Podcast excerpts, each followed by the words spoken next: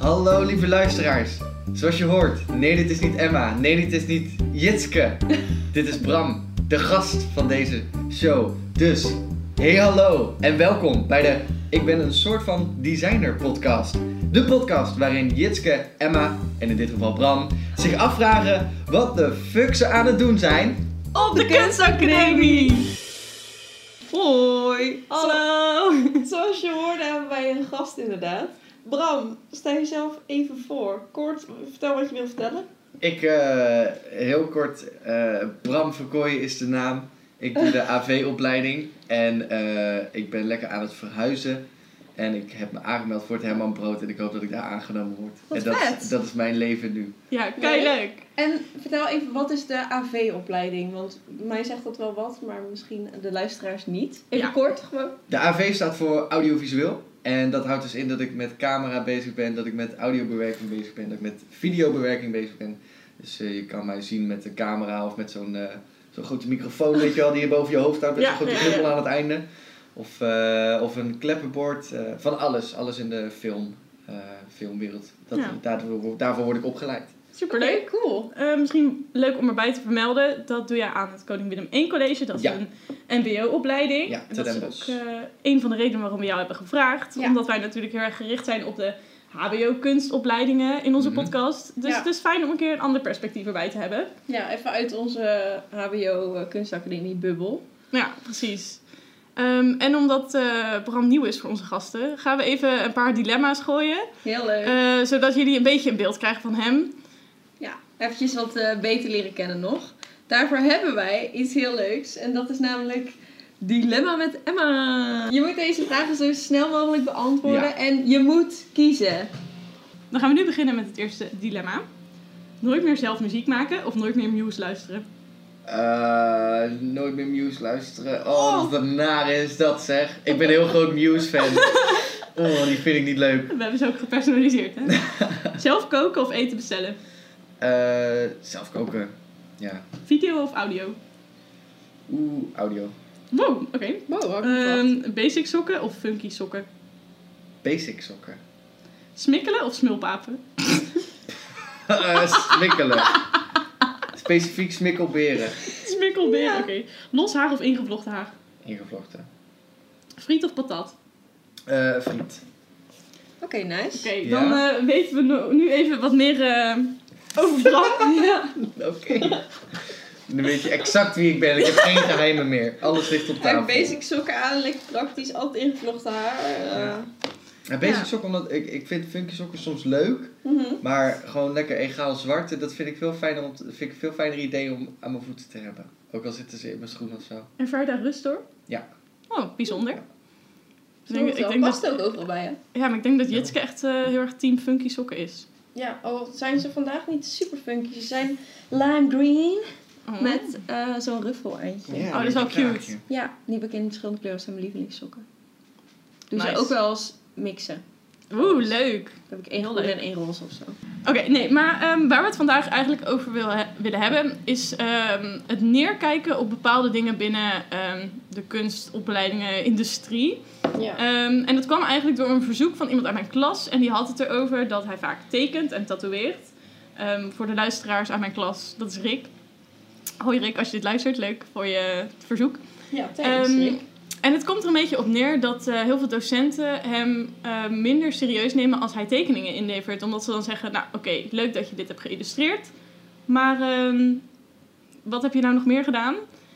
En- stom. Ja, dat is eigenlijk echt heel erg zonde. Want het is echt wel een heel erg belangrijke stroming binnen je uiten als designer. En er zijn ook gewoon hele opleidingen tot illustrator en zo. Dus het is best wel gek dat binnen zo'n brede opleiding, als waar ik op zit, dat gewoon veel minder gewaardeerd wordt dan ehm, dat het binnen een specifiek gerichte opleiding die daartoe opleidt zit. Ja, maar zeker op een creatieve opleiding is... Ik denk dat iedereen wel tekent binnen een creatieve opleiding. Ja, Bijna. Al is het maar schetsen. Het hoeft niet eens goed te zijn. Maar dat is gewoon een vorm van. Maar hij Ja. leest het in als eindproduct. Dan. Nou ja, soms als je bijvoorbeeld een eh, presentatie geeft over wat je eh, voor vorderingen hebt gemaakt in het afgelopen jaar, Mhm. dan levert hij ook wel dingen in die hij heeft geschetst, getekend of getatoeëerd. Ja, maar dat is en goed. ja, Ja. dat is ook Ja. goed. Maar ja, het wordt gewoon als minder eh, waardig gezien dan andere dingen. En misschien komt dat ook gewoon omdat onze opleiding tot ervaringsontwerper is en dat het dan misschien iets minder relevant is. Ja. Maar het is wel opvallend dat als jij bijvoorbeeld een video maakt of weet ik veel, een kledingstuk, dat daar veel serieuzer mee omgegaan wordt. En dat vind ik best wel raar. Wat gek, bij ons wordt heel erg gestimuleerd. Want we hebben ook heel Ja? veel mensen die juist eh, hun gedachten soort van eh, neerzetten op papier. Of in plaats van dat zij wat gaan maken als een kledingstuk bijvoorbeeld, maken zij een illustratie. En dat wordt heel erg aangemoedigd juist, om, omdat dat hun beeldtaal is. Ja, En dan hoef je niet per se een illustratie als eindwerk te hebben, wat je inderdaad zegt, levert diegene dat in als eindwerk. Maar het kan wel een medium zijn waardoor jij jouw project doet. ja precies. Of- Het kan heel erg werken in jouw beeldend onderzoek. Ja, of, of iets eh, over wil brengen naar de docenten bijvoorbeeld, wat Ja. in, hij, hij inderdaad doet. Ja, ja, precies. En zo merk ik dat ook. Er is ook iemand aan mijn klas die eh, wel eens van die anime-tekeningen maakt. En die had dat ook bij de eindpresentatie opgehangen. En daar werd gewoon een soort van ja, minder serieus naar gekeken. Ehm, ik heb het ook gemerkt in andere beoordelingen dat als mensen tekeningen maken in zo'n stijl, dat dan specifiek, dat het soort van minder serieus wordt genomen, omdat het al een soort van stroming is en niet een eigen handschrift. Ja. Maar ik vind het, ik snap dat een eigen handschrift meer gewaardeerd wordt, maar ik vind, ik vind het alsnog raar dat het als, als minder waardig wordt gezien. Want je werkt soms ook op een andere manier binnen een stijl. Sommige mensen maken ook klassieke kledingstukken of juist eh, cinematische video's. Snap je? Mhm. Zo is anime tekeningen ook gewoon een stroming daarbinnen. ja. Ehm, en dat vind ik best wel gek. Misschien ligt het ook specifiek aan mijn opleiding hoor. Maar ik vind het gewoon sowieso raar dat sommige technieken als minder waardig worden gezien dan andere. ja. Moet je bij jouw opleiding vooral heel breed denken. Want je hebt bijvoorbeeld, eh, daar had ik, ik had net toevallig ondernemingschap. En daarbij kwam, eh, kwam de term eh, eh, een diepteassortiment of een breed assortiment. En dat houdt basically gewoon in, ga je voor dat je veel dingen aan kunt bieden of ga je voor dat je een specialisatie aanbiedt. Dus binnen jouw opleiding moet jij per se heel veel verschillende dingen kunnen. Of zou je bijvoorbeeld ook kunnen specialiseren dat je heel goed kan illustreren of heel goed iets met kledingstukken kan doen. Ja. Want Ik weet, jij hebt in Gent heb je iets met stoffen gedaan. Ja. Daar ben jij je in gaan verdiepen. Mhm. Eh, is dat dan voldoende? Stel je zou heel goed gaan zijn met stoffen of zou je er echt nog wel meerdere dingen bij moeten doen? Ja, dat, dat ligt er heel erg aan. Sommige mensen die blijven de gehele opleiding heel erg breed. En dat wordt dan Mhm. ook gewaardeerd omdat ze dan binnen hun projecten juist breed werken. En omdat het voor hun werkt, is dat juist goed. Maar een specialisatie is ook zeker gewaardeerd. En komt ook eigenlijk wel, denk ik, op de voorkeur uit. Ehm, want veel mensen die merken gewoon na een, eh, na een tijdje wat hun ding is. En dan kunnen ze zich binnen dat vakgebied het beste uiten. Ja. En Ja. omdat ze daar het beste in uitkomen, is het dus voordelig dat ze zich specialiseren. Maar het is niet van essentieel belang. Dus stel iemand op jouw opleiding komt in plaats van waar hij de tekeningen zou doen aan met een, eh een houtbewerkt sculptuurachtig iets, dan is het Mhm. wel goed. Maar het zit hem echt specifiek in het Ja. feit dat er getekend wordt. Ik denk dat dat meer gewaardeerd wordt. Maar Ja. dat komt omdat, omdat tekenen misschien ook wordt gezien als iets wat je bijvoorbeeld op de middelbare school doet. Ja, en ook zoiets Ehm, knutselachtigs. ja, en hij maakt echt sick illustraties. Ehm, Verschrikkelijk. maar ja, misschien, misschien is het echt gewoon een opleiding, omdat het om ervaringsontwerp gaat, dat het gewoon minder ervaring overbrengt of zo. Ik weet het niet zo goed. Hij heeft bijvoorbeeld ook allerlei illustraties gemaakt over zijn afstudeerproject en die brengen heel erg een gevoel over. Mhm. Dus een worsteling die hij heeft gehad, die hij dan op papier zet. Nou, dat is echt lijp. Hoe kan je iets Maar beter die- overbrengen dan? Ja, maar die worden dan weer wel gewaardeerd, omdat die extra betekenis eraan zit. Ja, Mhm. En dat is heel... Ja, ik weet niet. Ik vind dat heel gek om te zien of zo. ja snap Ik zat daarover na te denken. Ik had het volgens mij net ook met jou over dat... ehm, ja, dit is even een beetje een gekke zijtak die ik nu inga. Mhm. Maar bijvoorbeeld Vincent van Gogh heeft in zijn hele leven één schilderij verkocht. En nu wordt hij gezien als soort van revolutionair kunstenaar. En zijn zijn eh, stukken superveel geld waard. En ik heb het idee dat dat misschien ook nog wel kan gaan gebeuren met illustraties. Dat het zo is van, oké, nu waarderen we het niet echt. Maar over een tijdje is het booming. Ja. ja, ik vind het heel grappig, want ik ervaar het helemaal niet zo op de opleiding. Ja, dan is het echt mijn opleiding. Dan is het misschien een hele specifieke struggle. Ja. ja, bij ons wordt er ook heel veel op, eh, zeker aan het eind van je schoolcarrière, zeg maar, van deze opleiding. Aan het begin ben je heel erg bezig met dat hele brede, waar jij het net over had. Eh, en kijken, inderdaad, wel onderzoek doen, niet tunnelvisie, dat je denkt dat je dit leuk vindt, dus dit gaan we maar doen. Maar misschien zijn er nog heel andere dingen waar jij goed in bent of die Ja. sterk zijn voor jouw project. En aan het eind ben je daar, als het goed is, een klein beetje achter. Bij de ene wat, ja, wat heftiger dan de ander. Bij de ene blijft dat nog wat breder, maar die weet misschien wel van... eh, ja, ik doe grafisch ruimtelijk, eh, dat heet nu design, maar Mhm. vaak gaan mensen bijvoorbeeld meer naar de grafische kant of naar de ruimtelijke kant. Of die Ja. zijn juist, ik wil altijd die combinatie maken, ik zeg maar wat. En waar de ene bijvoorbeeld dat eh, als verdieping heeft al, en dat blijft zo, heeft de ander bijvoorbeeld iets van, nou, ik werk alleen met materiaalonderzoek. Ik zeg maar wat. Dat is Mhm. dan die verdieping. Maar er zijn dus ook mensen die zeggen, nou ja, ik werk heel veel met illustraties. Dat is mijn handtekening in mijn werk. Ja. En dat is dan heel oké. Ja, nee. Misschien moet ik nog even een ander bruggetje maken dan. Dat, in, dat er voor mijn gevoel ook wordt neergekeken op studenten van het MBO. Dat dat eh, minder serieus wordt genomen. En dat is een indruk die ik eigenlijk haal uit dingen die daar niet heel erg op het eerste ogenblik over lijken te gaan. Maar bijvoorbeeld op Spotify kun je een studentenabonnement nemen. En dat heeft korting. Maar dat kan dus alleen maar als je HBO-student bent. Wat raar. Als MBO-student heb je geen recht op de Spotify studentenkorting. Dat is toch bizar? Je bent Gewoon al net vers- goed student. Ja, verschillen tussen MBO en HBO, dat daar, daar dat, ik snap dat HBO-studenten zouden in theorie meer verdienen als ze uiteindelijk afgestudeerd zijn. Maar aan de andere kant denk ik zo, we zijn studenten en we leven in het nu. Dus ik zou, Mhm. ik zou ze gewoon gelijk willen trekken. Want dat, Ja. zit, ook, dat zit hem ook in de, eh, als jij het studie afsluit, krijg, Ja. jij geen krijg je niet zo'n basisbeurs volgens mij als je op het HBO zit. Nee, krijg wij je krijgen helemaal niks. Nee, Ja, dat, dat slaat er nergens op. Nee, dat verschil is echt bizar. Ik vind het heel raar dat daar zo'n ja, zo'n verschil in zit. Ja. Ja.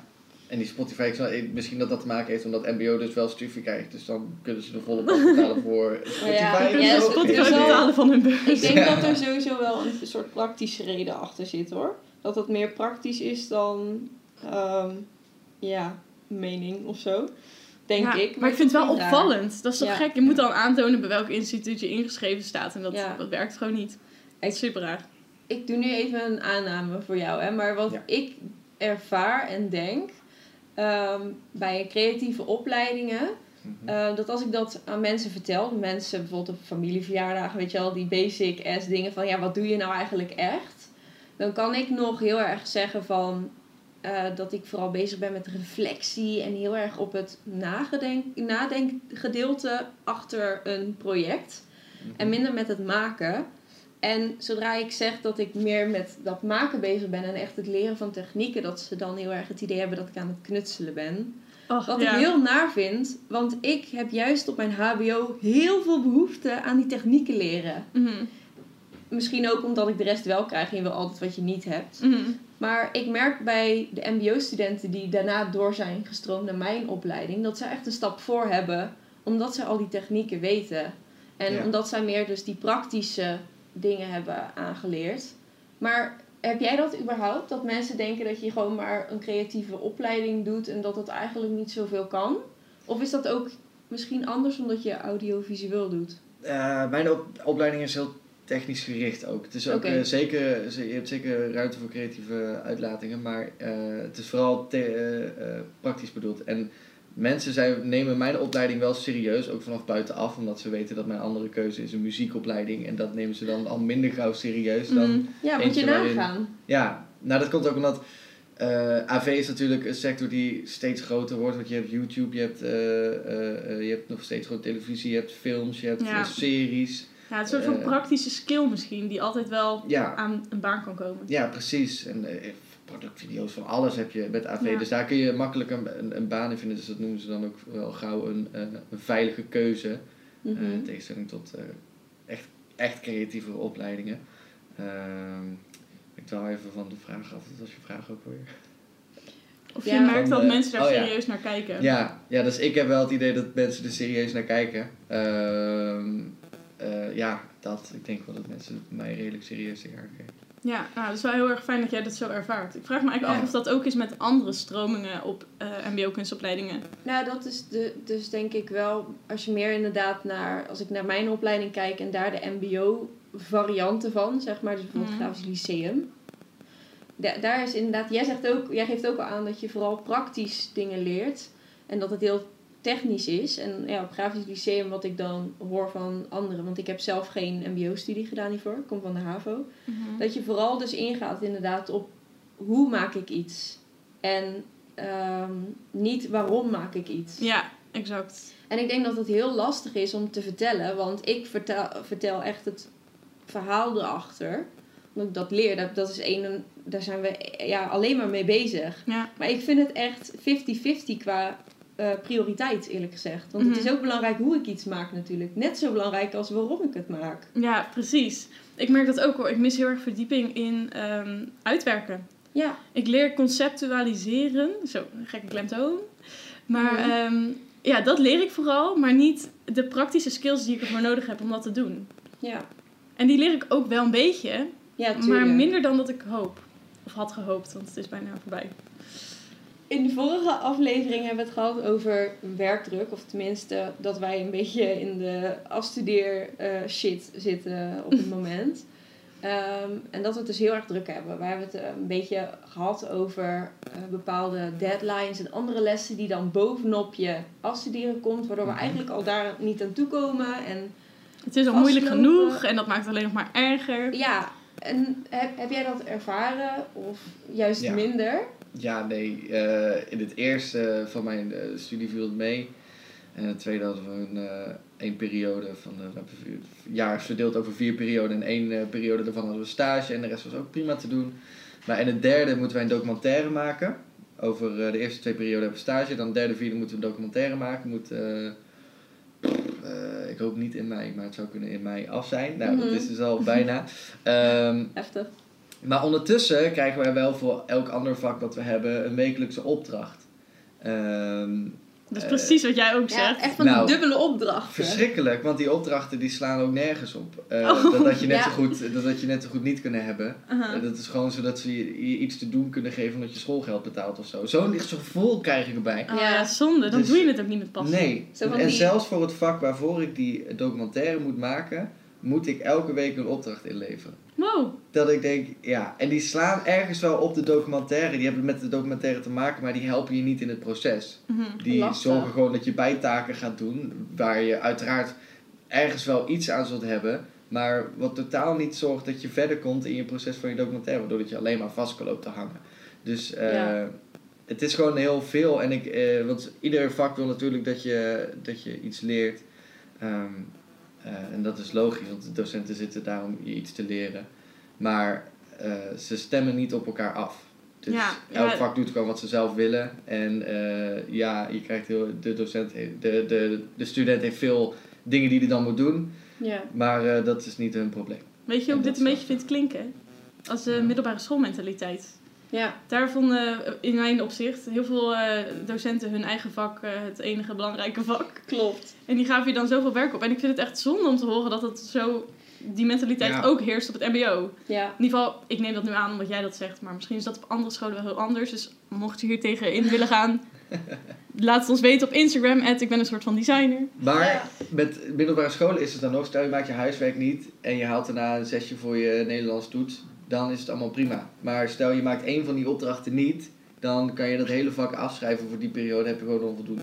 Dus is, bij, bij middelbare school kon je dan nog wel denken van, nou, ik kan Ja. nu gewoon een keer met Tommy chillen of zo, of weet ik veel wat. Maar eh, dat, kan je, dat kan je nu niet. En daardoor is die stress alleen maar hoger, waardoor je nog meer eh, problemen oploopt en nog minder makkelijk eraan gaat zitten, nog meer achter begint te lopen, waardoor het alles nog hoger Oh, opstapelt wat en je uiteindelijk lekker in kan. Visuele cirkel. Ja, het grappige is, ja, dit, hier had ik het dus echt precies hetzelfde heb ik. Maar dat, dat zorgt dus eigenlijk voor dat die wekelijkse opdrachten een prioriteit krijgen. Ja. Wat eigenlijk juist andersom zou moeten zijn. Want je Ja. prioriteit zou dat grote project moeten zijn.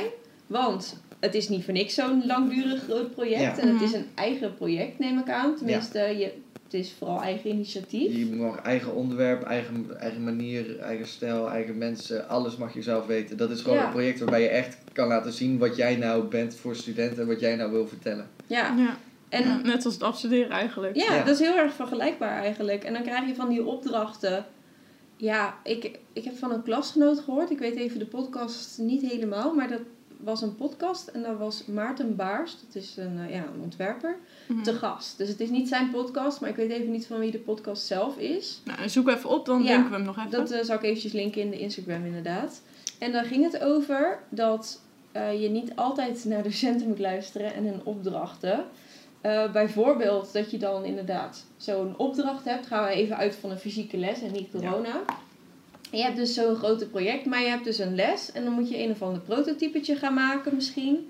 Het zal bij jou misschien net wat anders zitten. Maar stel je voor zo'n weekopdracht. Mhm. En nou, die heb je dan een soort van in elkaar geflanst. Want je hebt daar eigenlijk geen tijd voor. Maar het moet, want anders is je vak afgeschreven of heb je een onvoldoende. Ja.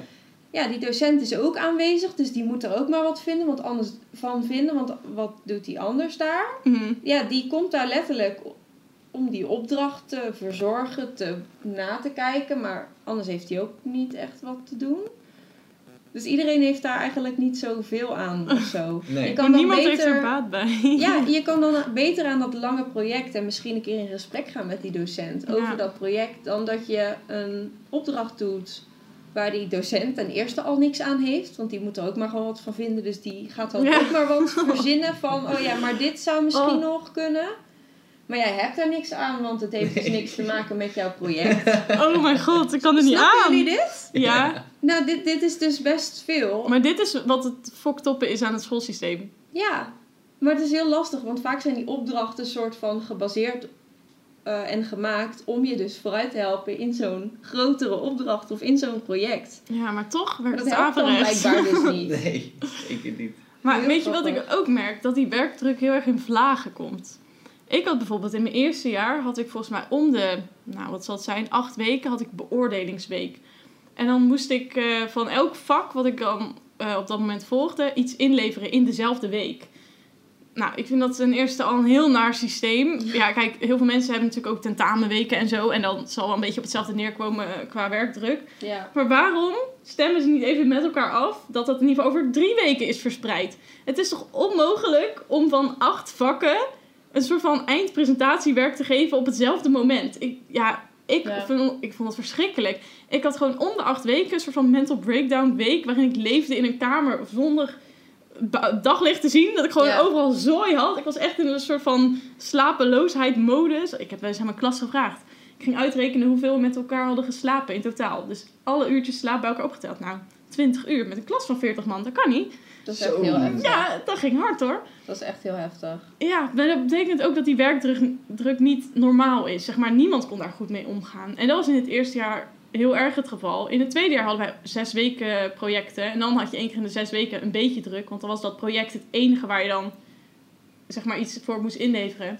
Maar ik merk nu dat ik gewoon niet meer weet wat ik met deze druk aan moet. Omdat het Nee. zo'n vage pannenkoek is. Ja, ik Ja, weet niet, maar ik... Het vage pan. Oh, dat, ja, dat zeg ik, maar dat is een heel onlogische uitdrukking. Maar, Maar, maar dat is de bedoeling, want het is ja, het een is gewoon vage pannenkoek. pannenkoek. Maar eventjes voor ehm, extra informatie en even dat ik het wat beter kan plaatsen. Wat voor Mhm. beoordelingen heb jij gehad? Ik kan me voorstellen dat die beoordeling van het grote project misschien wat anders in elkaar zit dan andere ja, ja, beoordelingen, toetsen misschien zelfs. Eh, d- dus hoeveel, hoeveel het meetelt of gewoon hoe Ja, maar je... hoe ziet het eruit? Want bij ons is dat, ik heb nu bijvoorbeeld een soort van, één keer om het kwartjaar heb ik een soort beoordeling. En om het halfjaar, dus eh, ik heb vaak kwart, dan is het een soort tussenbeoordeling. En dan krijg ik gewoon een voldoende of dingen, maar geen punten. Dat is meer een soort advies. Dan heb ik een halfjaarlijkse. En dat is, zit eigenlijk hetzelfde in elkaar, maar dan krijg ik dus wel punten. Mhm. Dan weer zo'n tussenmoment, waar ik dan voldoende of onvoldoende, maar dat weer niet meetelt. En dan weer een soort afsluiter. Ja. Maar hoe zit dat bij jou? Heb jij ook wel eens dat je gewoon één keer in de twee weken bijvoorbeeld een bepaalde beoordeling, presentatie, toets? Eh, nou, laat ik even dit jaar als voorbeeld pakken. Mhm. Het eerste half jaar stage, da- dat moest ik allemaal afronden, dingen inleveren. En daar heb ik, als het goed is, vandaag pas, terwijl ik het in eh, eind januari eh, was afgerond, heb ik vandaag beoordeling van gekregen. Oh, wat Jeetje. verschrikkelijk. Het Ja, kan naar. toch niet? Heel naar. Ehm, Oh, nou, ik word er heel boos van inwendig. dus dan Ja. zijn er een paar punten die ze hebben en waar ze dan voldoende voor geven. Bijvoorbeeld de stageopdracht of eh, de beoordeling van de, van de stagebegeleider die ik daar had. Nou, en dan eh, periode verder. Je hebt allemaal eh, vakken en daar krijg je gewoon van, heb je het voldoende, goed of eh, onvoldoende. En voor de AVO-vakken, dus Nederlands, rekenen, Engels, krijg je te horen wat je cijfer is. Ja. Ehm, en dat gaat zo ook in de vierde periode. En dan in de vierde periode dan tellen ze zo alle puntjes bij elkaar op. Heb je alles goed gedaan? Ja, dan nee. En zo niet, dan eh, kun je lekker blijven zitten. En zowel, dan kan je over Dus het is eigenlijk gewoon, je krijgt elke periode krijg je gewoon een soort rapport eigenlijk. Ja. Maar dan met voldoendes eh, of onvoldoendes. Je krijgt het ook met de post?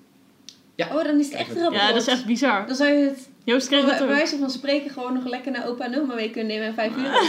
Ja, nou dat deed ik nooit, maar ja, dat zou kunnen. Ja, het zou kunnen. Kan ik naar jouw opa en oma? Ja, mijn opa en oma zijn dement, dus het zou je gerust kunnen doen. denk ik. zou daar 25 keer heen kunnen gaan. Denk ik, vijf- 25 keer. eh, Dat Nee, nee, nee, dat doen ze niet hoor. Maar eh, nee, Maar dus dat dat, vind ik zo ook, werkt dat. dat vind ik iets heel schools ook, dat ze dat opsturen. Maar Ja. goed, dat is Mhm. niet echt relevant, maar ik dacht er opeens naar. Ja, Ja, natuurlijk aan. als je een, opdracht inlevert dan de volgende les, dan krijg je wel, dan geven ze een beoordeling van die opdracht. Ja. Ja. Tussendoor oké. doen ze dat soort dingen, maar wel maar uit, hoe je het uiteindelijk in het totaalplaatje hebt gedaan, dat merk je aan het einde van de periode. ja. Dus dat is lekker billen knijpen, want eh geen idee, volgens mij sta ik er helemaal beroerd slecht voor ondertussen. Het is echt verschrikkelijk. Maar morgen Ja. kan je misschien goed nieuws krijgen, waardoor het niet meer uitmaakt. Ja, nou misschien, ik zit echt helemaal aan het randje van mijn stoel. Dat is dus die uitslag voor het Herman Brood, mocht je even niet Oh. horen waar het over gaat. Maar dan weet ik of ik op auditie mag komen. Oh jongens, ga even Bram zijn eh, inzendingen luisteren op YouTube. Hij heet... eh, Bramusation. Ja, oh, En dat die is gaan we een ook even plaatje van, een, eh, plaatje van een walvis is het. Oh, Dat feest. is leuk. Zullen we even taggen? Dat is Ja. alleen maar leuk. Dat is leuk. Maar ik had bijvoorbeeld aan het begin van eh, deze derde periode. Kijk, ik ben sowieso niet iemand die echt super uitstraalt in het eh, huiswerk maken en eh, goed eh, doen voor school. Maar misschien dat- ook omdat je niet de waarde van de opdrachten inziet. Ja, nou dat is op een gegeven moment. Dat, dat, er zijn meerdere eh, factoren die op een gegeven moment gaan nekken. Ja. Nou, ik had dus elk weekend ging ik, eh, ik maakte, eh dan ging, pakte ik mijn rooster erbij en dan keek ik, oh ja, deze les moest ik dit voor doen, deze les dat voor doen. Nou, en dan schreef ik het op en dan werkte ik dat lijstje af en ik had een weekend van zaterdag, zondag en maandag, want maandag had ik ook vrij en dan had ik het af. En dat was prima. Nou, klinkt heel erg. eh, Heel, heel put fijn. together. together. Maar dat was, gewoon, dat was gewoon heel prima te doen. En dat Ja. had ik drie weken eh, hield ik dat vol. En toen op een gegeven moment, toen, eh, toen werden de opdrachten werden nuttelozer en groter. De, de druk werd verhoogd op de documentaire. Want ineens moest ik een teaser gaan maken voor een documentaire waarvoor ik nog niet eens een script had. Zeiden Oh, ze, ja. ja, maak maar iets. Ja, wat de fuck moet ik met een teaser waar niks, niks over gaat? Ja. Het is helemaal stom nou. Dus toen dacht ik, eh, eh, eh. En toen wilde ik dingen gaan maken. En toen liep ik vast en toen was het fout. En toen, en toen kakte ik in. En toen, maar dan als je één week vergeet. Want dan had ik gerust vijf opdrachten die ik eh, van de week moest maken. Nou, vergeet je het de week heb je de tien. Vergeet je, nou, Ja. vergeet je het de week, lukt het de week niet heb je de tien. Daarna heb je de vijftien. En daarna dan krijg je ineens een nieuw vak. En dan staat er iets nieuws op je rooster. Ja. En dan stort alles langzaam in. En dan, ik, dat ligt dan ook aan mij, maar ik kan dat dan helemaal niet meer bij je benen. Nee, Nee, dat snap ik ik. wel. Ja, Dus, eh, ik vind ja. het ook dus heel grappig. Want je zegt inderdaad van, ja, dan heb ik zo'n teaser, maar ik heb nog niet eens het script. En inderdaad, want je weet dan al dat wat je in gaat leveren wordt ook nog eens helemaal Nee. kut. Precies. Mhm. En dat Dat vind je niet motiveert leuk. niet. En als je nou zo'n opdracht hebt en je denkt, nou, hier, dit sluit toch geweldig aan. En ik heb hier toevallig net, ik zeg maar wat beeldmateriaal wat ik hiervoor kan gebruiken. Ja. En je kan dan een vette teaser in elkaar zetten. Dan denk je, oh, dit is ook echt nice. Het heeft ook echt, dan heb je al een teaser voor je documentaire bijvoorbeeld. Of, Ja. Of zo'n andere random opdracht, dat kan natuurlijk ook. Zegt, nou, dit is dan precies, eh, weet ik veel, een scène die ik wil gebruiken. Ja. Misschien moet je een interview doen met iemand. Ik zeg maar even wat. Nou, top. Dan is dat een soort van helpende factor om... Dan heb je en die opdracht gedaan. Dus een soort van mini-deadline voor jezelf opgesteld. Mhm. Dat is fijn natuurlijk. Want dan heb je dus weer dat put-together gevoel. en dan heb je alsnog iets wat je dus later kan gebruiken. Of misschien voor een deel kan gebruiken. ja. Dat zou echt ideaal zijn, toch? Dat, dat zou heel chill zijn. Alleen, het, het, het- er zit ook nog aan dat, eh, vooral in dit geval, even, laten we die, als we die doc- documentaire pakken. eh, iedereen heeft een andere documentaire. Iedereen heeft Ja. een andere stijl, iedereen heeft een ander onderwerp, maar die opdrachten zijn allemaal hetzelfde. Ja, oh, Dat is alsof je. Ja. hier had ik het ook andere- over, hè, met dat vaste vorm van het afstuderen. Dat het gewoon niet voor mij werkt. Maar Mhm. dat zou eigenlijk een soort van persoonlijk anders Ja. kunnen moeten zijn. Daar heb ik misschien wel een tip voor. Ja, echt lof mijn afstudeerdocenten. Wij hebben Mhm. nu vanwege corona ook volgens mij, maar ook überhaupt om het wat persoonlijker te maken met afstuderen. Twee klassen naar soort drie groepen, dus zijn een soort drie klassen geworden. Mhm. En iedereen heeft een aparte docent. Maar die pakken het ook heel anders aan. En ik, heb, ik pas heel erg bij mijn ja, projectdocent. Dat is zo fijn. Ja, maar zij... Ja, oeh. Valt even een telefoon ter aarde. Oh, ik schrok heel erg. Oké. Sorry. Maar zij eh, stopt heel veel moeite in haar lessen. En dan heb je dus zo'n projectles waar je eigenlijk denkt, inderdaad, oh, dan gaan we weer een of andere gekke opdracht doen. Ik wil eigenlijk gewoon aan mijn eigen ding verder. En misschien wil ik wel een gesprek over, met haar over mijn project. Dat is natuurlijk altijd bruikbaar. Maar dan komt zij, heeft ze een soort, ik heb ze hier in mijn boek zitten, ik zal ze zo laten zien. Een soort gelukskoekboekjes heeft ze dan gemaakt. En daar heeft ze voor iedereen een naam. Dus eh, eentje voor Emma, eentje voor Bram, eentje voor Jitske. Heeft ze een persoonlijke opdracht opgeschreven, wat jij die les gaat doen. Dat is zo fijn. Dat Ja, heel chill. Want omdat zij elke les of één keer in de week met jou praat, weet ze ongeveer waar je mee bezig bent. En je kan haar ook altijd mailen met problemen en zo. En vaak speelt ze daarop in. Ik had bijvoorbeeld heel erg, eh, dat zei ik ook vorige podcast trouwens, dat ik heel erg met maken zat. Dan zei ze als opdracht, ehm, jij gaat nu een uur schetsen. Bijvoorbeeld. En dan ga je voor jezelf denken van wat kan het nou uiteindelijk worden. En dat is perfect, want ik heb dat heel de tijd in mijn hoofd. Maar omdat ik met al die andere dingen ben, Mhm. bezig ben, komt het er niet van. Maar zij zet een soort opdracht slash deadline voor mij neer. Maar het is wel voor mijn project. Ja, dus dan daar- heb ik dat gedaan ja. en kan het gelijk Ja. gebruiken. Ik denk dat die manier van het aanbieden meteen die druk erachter zet die je eigenlijk ervaart bij al je andere dingen die normaal Ja. voorgaan. Ik ben toen ook gelijk aan de slag gegaan en ik gebruik het nog steeds. Zo Het is echt fijn. top. En ja, zo had ik een opdracht. En de ene heeft een wat grotere opdracht. Die bijvoorbeeld niet binnen een dag kan. Maar... Mhm. En de andere hebben bijvoorbeeld... Ga in gesprek met iemand buiten je klas. Bijvoorbeeld. Als die merkt van... Nou, ik ben heel erg met mijn eigen bubbel bezig. Mhm. Echt top. Dat is misschien wel... Ja, daar zou je waarschijnlijk niks aan hebben. Want daar doen ze waarschijnlijk niks mee. Maar... Misschien een tip voor jezelf of zo. Ja, Ja. wel goeie. Ik zag opeens die brie liggen. Ja! Even een leuke fun fact. Bram heeft heel lief een brie voor mij meegenomen. Hij is, hij- het is echt een soort van kwart brie of zo. Hij is echt groter dan jouw twee handen bij elkaar. Oh mijn god, ja. Hij is, hij is mijn hoofd.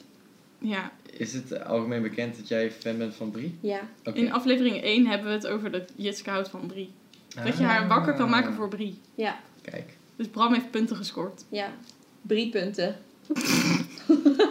heel slecht. maar ja. Oh, oké. Maar eh, zullen we op de goede noot van deze Brie eh, afsluiten vandaag? ja. Oh, wacht. Heb je misschien nog een leuk inspiratiepuntje? Een leuk inspiratiepuntje. Mag echt alles zijn. Alles, oké.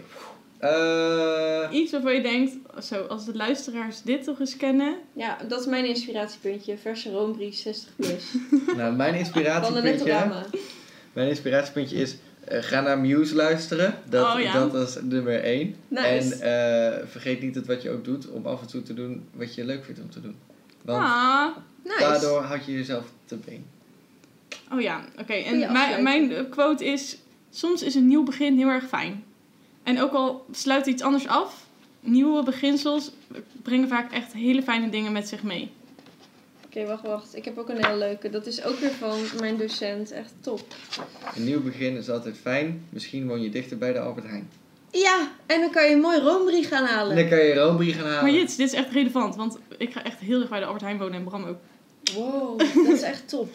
Oh ja, dit is ook iets leuks. Begin met iets kleins. Iets wat je leuk vindt. Dat past heel erg goed bij jou. Ja, als je even niet meer weet, begin gewoon met iets kleins. Nou jongens, al deze positiviteitsquotes. Lekker. Lekker weet je. Hele piek in die audio gewoon. Oh, Iedereen met oortjes nu. Sorry, headphone users. Woe. Waarvan is dat lekker weet je? Dat weet ik Ik niet. weet het ook niet. Zullen we hem afsluiten? Ja. Heel erg bedankt dat je onze gast wilde zijn. Geen probleem, moet ik ook een afsluiting doen? Ah, Ja. je, mag, je mag even doei zeggen als je wil. Doei, gamers! nee, nee, nee, nee, nee, nee. nee. Oké, oké, oké. Eh, Dank je dat ik er mocht zijn. Ik vond het een heel interessant, diepgaand en leuk gesprek. Nou, mooi. Fijn om te horen. Wat een feest. Als eh, jullie nog eh, graag zelf een keer te gast willen zijn, stuur ons een DM. Of als je zoiets hebt van ik wil dat er zo iemand komt. Of eh, als je andere leuke ideeën Als je hebt. mij terug wil zien. Ja, laat het ons Ja, allemaal leuk. weten. Ehm, en eh, tot de volgende. Doei! At Promisation. Doei!